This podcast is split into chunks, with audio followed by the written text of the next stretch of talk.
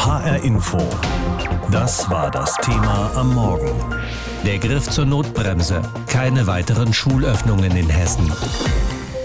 Das hat das Corona-Kabinett gestern beschlossen. Die aktuelle pandemische Lage, so formulierte es Ministerpräsident Bouffier, ließe das nicht zu. Also aus der Idee, bis zu Beginn der Osterferien am 2. April nochmal wenigstens ab und zu wieder in der Schule zu sein, wird erstmal nichts.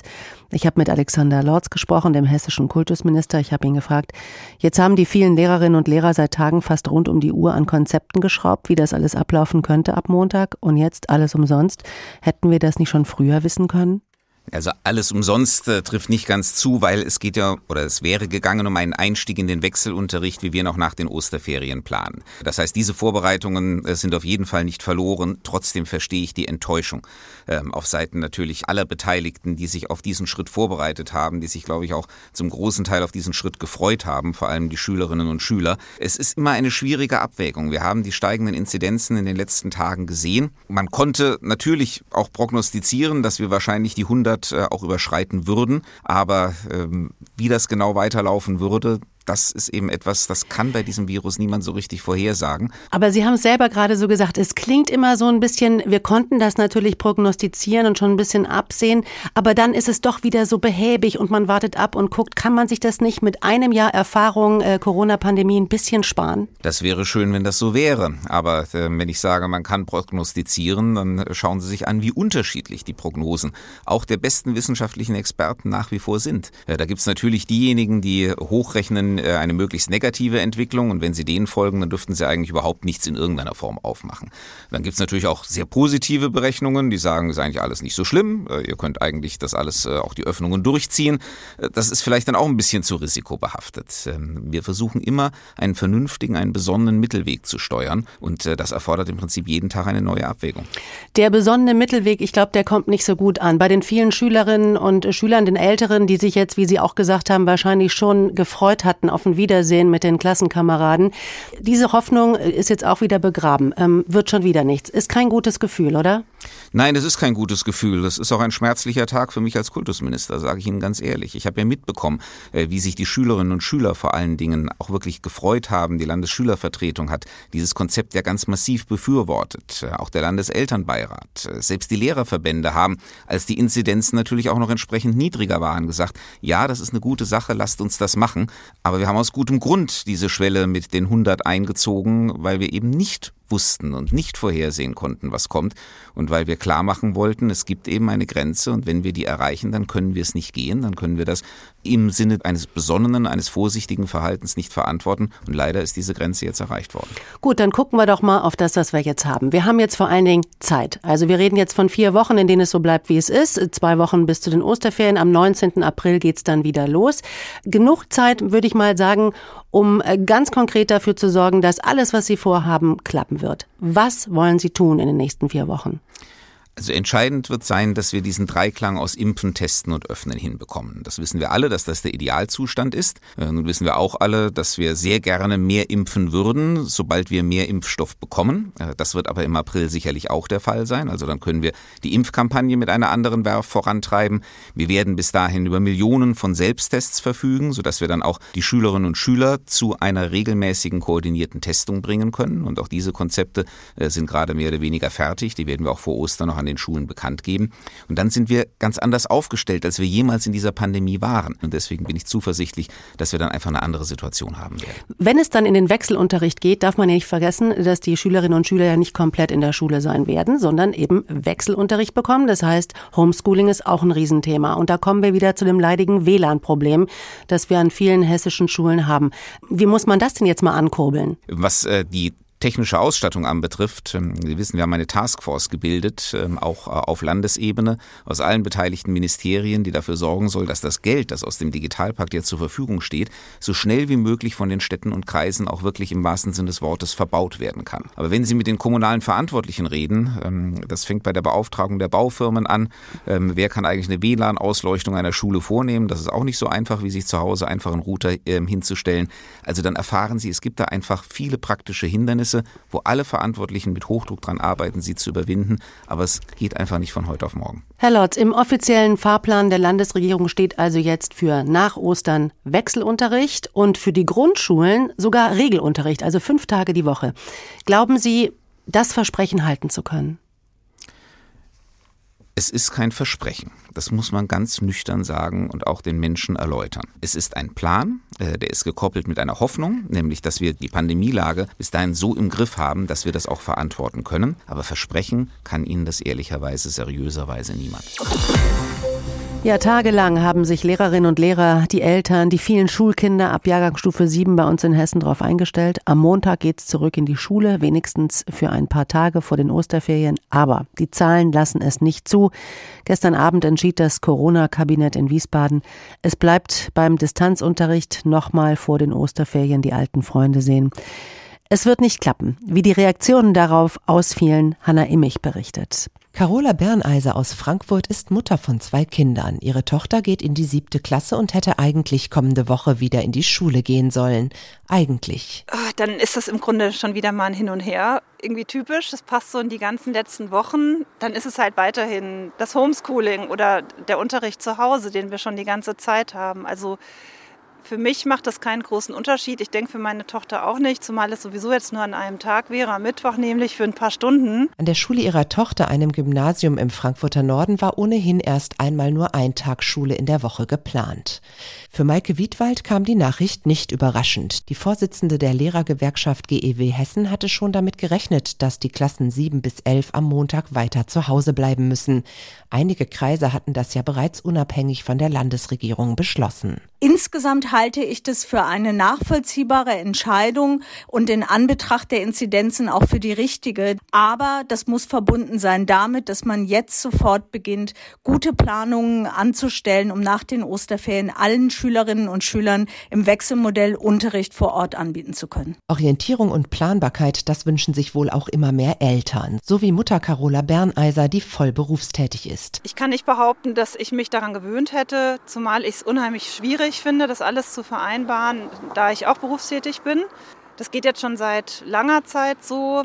Ich finde es aber auch sehr schwierig, ein ständiges Hin und Her organisieren zu müssen. Dann muss ich sagen, dann hätte ich lieber ein Konzept, das so ein bisschen kontinuierlicher wäre und ein bisschen durchgängiger. So vielleicht in Gruppen, vielleicht noch kleinere Gruppen. Die Lehrergewerkschaft GEW Hessen fordert schon seit langem einen Stufenplan, der sich nach Inzidenzen richtet, wann Schulen schrittweise wieder geöffnet werden, ins Wechselmodell gehen und mehr Schutz für Schüler und Lehrer. Es muss darüber hinausgehend auch so die Schule ausgestattet sein, dass dort Luft Luftfilteranlagen sind und dass die Fenster natürlich zu öffnen sind. Mutter Carola Berneiser ist auch Professorin für Kinder- und Jugendhilferecht an der Frankfurt University of Applied Sciences in Frankfurt.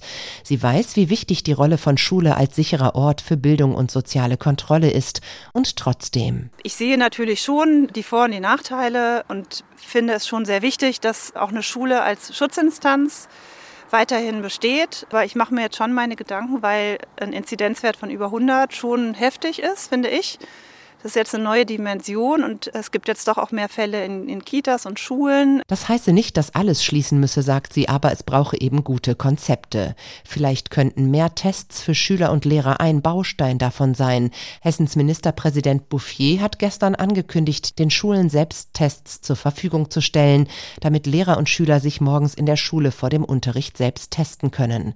Die GEW-Vorsitzende Maike Wiedwald warnt vor vorschneller Begeisterung. Was nicht gehen kann, ist ist, dass Lehrkräfte Schülerinnen und Schüler dabei beaufsichtigen sollen, diese Tests durchzuführen. Das muss im Elternhaus geschehen oder aber, das machen bereits einzelne Städte und Kreise. Es müssen mobile Teststationen her, die an die Schulen kommen, sodass die Schülerinnen und Schüler dort die Möglichkeit haben, sich testen zu lassen. Damit das Testen in der Schule nicht zu einer psychischen und physischen Belastungsprobe für alle Beteiligten wird. HR Info. Das war das Thema am Morgen. Der Griff zur Notbremse. Keine weiteren Schulöffnungen in Hessen. Ja, dass ab Montag also kein Wechselunterricht an Hessens Schulen stattfindet. Für die Schülerinnen und Schüler ab Klasse 7 wird sicherlich jede Menge Reaktionen ausgelöst haben, auch bei Ihnen. Da werden viele Lehrkräfte vielleicht auch sauer sein, weil sie sich ihre vorbereitet haben auf diesen Tag. Andere sind bestimmt auch erleichtert. Ja, und bei den äh, Schülerinnen und Schülern könnte ich mir vorstellen, dass sie das doch sehr, sehr gerne gehabt hätten, nach Monaten des Zuhause-Lernens wenigstens noch mal ein paar Tage wieder in die Schule zu gehen und Freunde zu treffen vor den Osterferien. So ein bisschen Normalität. Matthias Döbel ist der Vorsitzende des Interessenverbandes hessischer Schulleitungen. Und ich habe ihn gefragt, die Klassen ab Stufe 7 bleiben also im Distanzunterricht. Die pandemische Lage, so hat es Ministerpräsident Volker Bouffier gestern gesagt, lasse nichts anderes zu. Wie zufrieden sind Sie mit dieser Entscheidung? Frau Schmick, es zählt natürlich mittlerweile zu unseren Morgenroutinen als Schulleitung, die Inzidenzwerte erstmal zu checken, bevor wir die Zeitung aufschlagen. Und aktuell, äh, wenn man uns die Zahlen angucken, sind es neun hessische Flächenkreise, die massiv betroffen sind und Werte von deutlich über 100 aufweisen. Und die Geschwindigkeit, mit der das jetzt in den letzten Tagen Fahrt aufgenommen hat, deutet äh, also aus unserer Sicht eine hohe Beteiligung der Corona-Mutanten deutet alles darauf hin. Und nimmt man das alles zusammen, ist die Entscheidung der hessischen Landesregierung richtig. Das muss man klipp und klar sagen. Und eine Öffnung unter diesen Umständen wäre fahrlässig gewesen. Mhm. Auf der anderen Seite haben wir natürlich auch eine ganz grundsätzliche Haltung als Schulleitung und auch als Verband. Und jeder Tag, äh, an dem die Schülerinnen und Schüler in der Schule sind, der ist sinnvoll und richtig und durch nichts zu ersetzen. Ja, ich höre eine gewisse Erleichterung bei Ihnen raus. Dennoch, ähm, diese Entscheidungen kommen ja immer sehr, sehr knapp. Jetzt ist schon Freitagmorgen, Montag wäre es losgegangen. Wie anstrengend ist das, ähm, dass man eben auch an den Schulen immer sich vorbereiten muss für Dinge, die dann doch nicht eintreten? Das ist in der Tat äh, sehr, sehr anstrengend. Ja, nehmen Sie jetzt mal eine Schule äh, mit 1500 Schülerinnen und Schülern.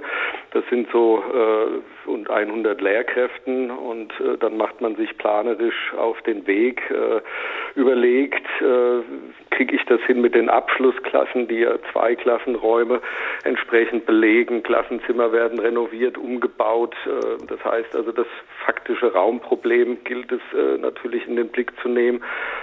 Dann haben wir das Personalproblem, denn nicht alle Kolleginnen und Kollegen können im Präsenzunterricht eingesetzt werden. Andere sind wiederum in der Notbetreuung in den Grundschulen. Also der Personalbereich ist ein Riesenfeld und drittens dann die Schülerbeförderung. All diese Dinge müssen ja anlaufen, müssen bedacht werden und dann gilt es, das alles noch äh, zu kommunizieren. Jetzt gehen ja noch ein paar Wochen ins Land, sage ich mal. Jetzt ist ja, ja. erstmal bis, bis äh, nach den Osterferien ein klares Konzept oder ein klarer Plan auf dem Tisch. Und es gibt den, den Schulen natürlich auch nochmal Wochen Zeit, um Dinge zu tun. Zum Beispiel Tests an die Schulen zu kriegen. Also, dass die auch wirklich da ankommen. Ähm, dass man vielleicht sogar es schafft, äh, dass das Lehrpersonal geimpft wird. Das liegt natürlich alles nicht in ihrer Entscheidung, aber vielleicht passieren ja solche Dinge, damit man vielleicht auch besser ins Wechselmodell gehen kann. Dass auch äh, das WLAN an den Schulen gut funktioniert, damit auch eben das Homeschooling geht. Glauben Sie daran, dass in diesen nächsten vier Wochen tatsächlich maßgebliche Dinge passieren werden? Nun gut, der Ministerpräsident hat ja diesbezüglich Andeutungen gemacht. Es war für uns natürlich ein herber Schlag, ein Worst Case, äh, dass ein aktueller Impfstau eingetreten ist. Also für viele Kolleginnen und Kollegen war das wirklich ein Lichtblick äh, gewesen, äh, dass die Impfungen anstehen. Jetzt äh, kommt der Stau, aber äh, Herr Buffet hat ja auch gesagt, äh, dass also zeitnah die Impfungen wieder Fahrt aufnehmen werden. Also das ist unsere erste große Hoffnung. Dann habe ich erfahren, dass äh, es 20 Pilotschulen geben soll, äh, die auch mit Testungen jetzt erstmal einsteigen und beginnen, wie sich das in, äh, im Alltag äh, umsetzen lässt. Und äh, unsere Hoffnung geht halt in die Richtung möglicherweise äh, von Gurgel-Selbsttestverfahren, die in Österreich zum Einsatz kommen. Also wir müssen uns klar machen, es muss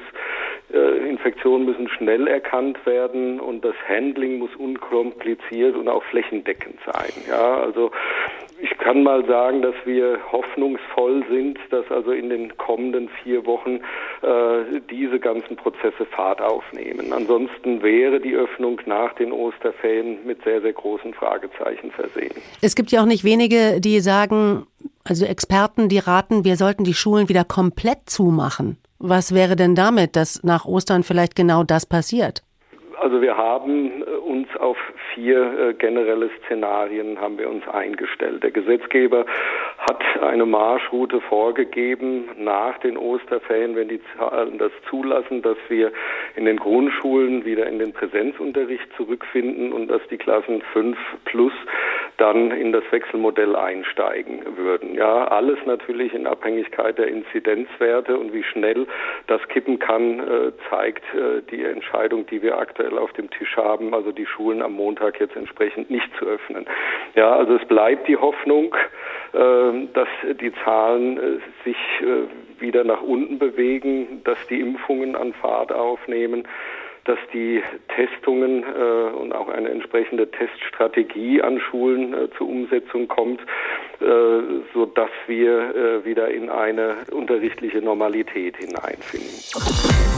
Ja, wie hätten Sie es denn gerne? Unterricht auf Distanz oder doch in der Klasse oder beides kombiniert und dann mit Maske oder ohne, mit Lüften oder doch lieber mit Luftreinigungsanlagen? Es gibt viele Möglichkeiten, die Schule in so einer Pandemie zu organisieren.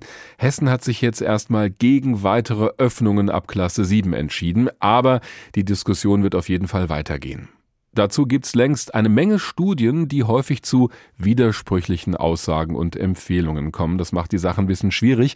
Um da mal einen fundierten Überblick zu haben, wie Schulunterricht gelingen kann in einer Pandemie, hat ein Team der Ludwig-Maximilians-Universität in München eine große Vergleichsstudie gestartet. Darüber habe ich mit Dr. Lisa Pfadenhauer gesprochen, Expertin für öffentliche Gesundheitsfürsorge an der Universität in München und sie hat an dieser Studie mitgearbeitet. Frau Dr. Pfadenhauer, wenn wir über den Schulalltag und Corona reden, gibt es ein ganzes Füllhorn von Fragen. Welche wollen Sie denn in dieser Studie vor allem beantworten?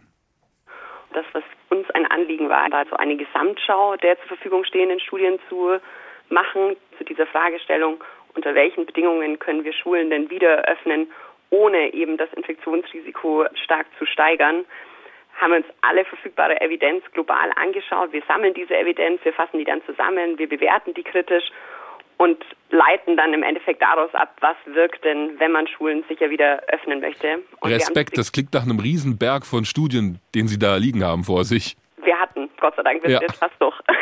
jetzt hat das Team, zu dem Sie gehören, schon eine erste Leitlinie erarbeitet, wie der Schulalltag in einer Pandemie ablaufen könnte, mit allen Erkenntnissen aus der Wissenschaft, die wir bislang haben. Was schützt denn jetzt am besten vor Corona in der Schule? Und vielleicht ganz kurz nochmal, was eine Leitlinie denn tatsächlich ist. Eine Leitlinie besteht eben einerseits aus diesen Studien zu Wirksamkeiten, aber es geht darüber hinaus. Das heißt, wir wegen nicht nur den Infektionsschutz ab, sondern wir schauen eben auch, was machen Machbarkeit oder soziokulturelle Akzeptanz mhm. oder Gleichberechtigung. Und was wir dann gemeinsam mit einer großen Gruppe von Betroffenen, also wir hatten da Eltern, Schüler, Lehrerinnen, Entscheidungsträger, aber auch Vertreter von medizinischen Fachgesellschaften dabei. Und was im Endeffekt die Empfehlungen waren, mit denen wir dann um die Ecke gekommen sind, war, dass diese Maßnahmen nur im Paket wirken. Wir sind dann im Endeffekt ausgehend von diesem Standardmaßnahmenpaket AH plus L, gehen wir darüber hinaus also Abstand halten, lüften, genau. Alltagsmasken tragen, also besser FFP2 wahrscheinlich, das ist damit gemeint. Genau, Masken, die Reduktion von Schülerzahlen und die Verringerung der Kontakte zwischen Schülern, die Schulwege, was ein ganz wichtiges Thema ist, was ja sehr oft vergessen wurde, dann Musik- und Sportunterricht, der Umgang mit Verdachtsfällen, der Umgang mit Kontaktpersonen und was Sie eben vorhin angesprochen haben, Lüften und Luftreinigung. Hm. Zu diesen Themen haben wir Empfehlungen erstellt. Und was aber für uns, würde ich sagen, eine der Kernaussagen war, ist, dass es eben dieses Paket sein muss. Diese Maßnahmen müssen aufeinander abgestimmt sein. Sie müssen sich an die regionalen und eben auch die lokalen Gegebenheiten anpassen und sie müssen in der Abhängigkeit vom Infektionsgeschehen umgesetzt werden. Das heißt, im Prinzip muss dann doch jede Schule mit den Gegebenheiten vor Ort ein eigenes Konzept erarbeiten auf Grundlage dessen, was Sie herausgefunden haben.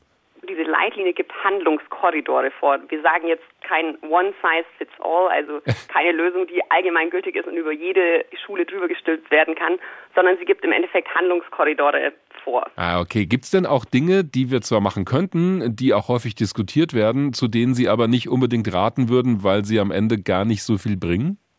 Also eine dieser großen Diskussionspunkte bei uns in der Gruppe war natürlich das Thema der FFP2-Masken, hm. aber genauso eben die Frage des Distanzunterrichts und wir haben im Endeffekt diese Abwägung von Schaden und Nutzen insofern dann in der Empfehlung umgesetzt, als dass wir sagen, wir empfehlen die FFP2-Masse nicht generell, sondern wir empfehlen sie bei Schülerinnen oder Lehrkräften mit einem besonderen Risiko für einen schweren Verlauf einer möglichen Erkrankung. Und das Gleiche ist bei Distanzunterricht eben auch so umgesetzt worden, dass wir gesagt haben, Distanzunterricht ist bei Grundschülern schwerer umzusetzen als bei Schülerinnen in höheren Klassen, woraus sich dann eben auch unsere Empfehlung so ableitet. Die FFP2-Maske wird also nicht immer empfohlen. Ich könnte mir vorstellen, das liegt daran, dass man doch schwerer durch die atmen kann. Ist das der Grund? Es gibt eine Vielzahl von Gründen, die wir uns eben angeschaut haben. Eine dieser Gründe ist unter anderem eben der Arbeitsschutz, der auch beachtet werden muss, wenn man eine FFP2-Maske trägt. Da gibt es dann besondere Vorschriften, unter denen die getragen werden müssen. Mhm. Aber es gibt dann zum Beispiel auch so Aspekte wie die Anpassung dieser FFP2-Maske. Und es gibt eben keine wirklich angepassten FFP2-Masken für Kinder, wodurch so eine Empfehlung natürlich dann auch schon wieder eingeschränkt ist. Das hm. heißt, man kann so eine Empfehlung, in dem Fall könnte man für die Kinder nicht aussprechen, wenn die Maske dann tatsächlich nicht verfügbar ist. Ja, das ist aber auch kompliziert in manchen, ja. in manchen Bereichen. Können Sie in so einer Pandemie, das haben Sie gerade auch angesprochen, eigentlich Sport- und Musikunterricht in irgendeiner Form sich vorstellen? Weil ich meine, da müssen die Masken ja dann doch mal abgenommen werden. Tatsächlich Sport und Musik war zwei der Themen, die eben aus der Leitliniengruppe selbst kamen. Also es war denen ein Anliegen, dazu eine Empfehlung auszusprechen. Also Sport und Musik sollte stattfinden, auch unter Pandemieumständen, aber unter eben der Abhängigkeit des Infektionsgeschehens. Und dann ist natürlich auch eine Frage, welche Aktivitäten sollen dann stattfinden. Und zum Beispiel beim Thema Musikunterricht ist die Empfehlung, dass eben keine Aerosol generierenden Aktivitäten stattfinden soll. Was bedeutet das? Das heißt Singen oder das Spielen von Blasinstrumenten. Hm. Und wenn denn tatsächlich, und das passiert ja beispielsweise in Leistungskursen, Aerosol generierende Aktivitäten wie eben das Spielen eines Blasinstruments stattfinden muss, dann sollte das eben draußen unter der Einhaltung einer Abstandsregel von mindestens zwei Metern in alle Richtungen stattfinden. Und bei Sport ist im Endeffekt auch die Empfehlung, sollte stattfinden, wenn möglich im Freien durchgeführt werden, in kleinen und konstanten Gruppen, aber ohne Maske und eben unter Berücksichtigung der allgemeinen Regeln zu Abstandhygiene und der Sicherstellung, dass da eben Luftzufuhr ist. Ich stelle mir gerade so dieses Instrumentespielen auf dem Schulhof vor. Das kann ja auch ganz charmant sein zum Teil. Ja. Äh, jetzt haben Sie da viele Handlungsempfehlungen oder zumindest, wie Sie es genannt haben, Korridore genannt, was wir machen können. Haben Sie den Eindruck, das wird auch am Ende gehört und das wird wahrgenommen, was Sie da tun? Also ich würde sagen, wir haben Hinweise aus dieser Übersichtsarbeit eben, was denn wirkt. Aber, und das hat uns die Erfahrung in der Zusammenarbeit mit dieser Leitliniengruppe ganz klar gezeigt, ist, dass natürlich das Wissen um die Wirksamkeit nicht gleichzusetzen ist mit dem Wissen um die Umsetzbarkeit. Und da passiert in unseren Augen aktuell sehr wenig Forschung. Woran scheitert denn tatsächlich dann die Umsetzung von der Maßnahme? Wir wissen ja ungefähr, was wirkt. Warum kann es nicht in der Art und Weise umgesetzt werden? Was für Hindernisse gibt es denn möglicherweise im Schulkontext? Und das ist auch ein Problem natürlich aus der Evidenz, die wir zugrunde liegen haben. Das sind Modellierungsstudien, einfach nicht mit der Umsetzung in der Realität. Die geben ja. da so gut wie keine Hinweise. Ja. Das heißt, es ist einfach total wichtig, dass wir wirklich alle Leute mal an einen Tisch bringen und gemeinsam mit Betroffenen, also mit den Leuten, die dann mit diesen Maßnahmen sich auseinandersetzen müssen im Schulkontext, dass wir eben gucken, wie können wir diese Maßnahmen so ausgestalten, dass sie denn irgendwie für den Schulkontext passend gemacht sind. So kann Schule trotz Pandemie gelingen, sagt Dr. Lisa Pfadenhauer von der Universität in München. Sie hat dazu mit ihrem Team eine große Studie gemacht und viele Dinge mit einbezogen, die schon vorher untersucht wurden, die aber so noch nicht zusammengefasst worden sind. HR Info. Das Thema. Wer es hört, hat mehr zu sagen.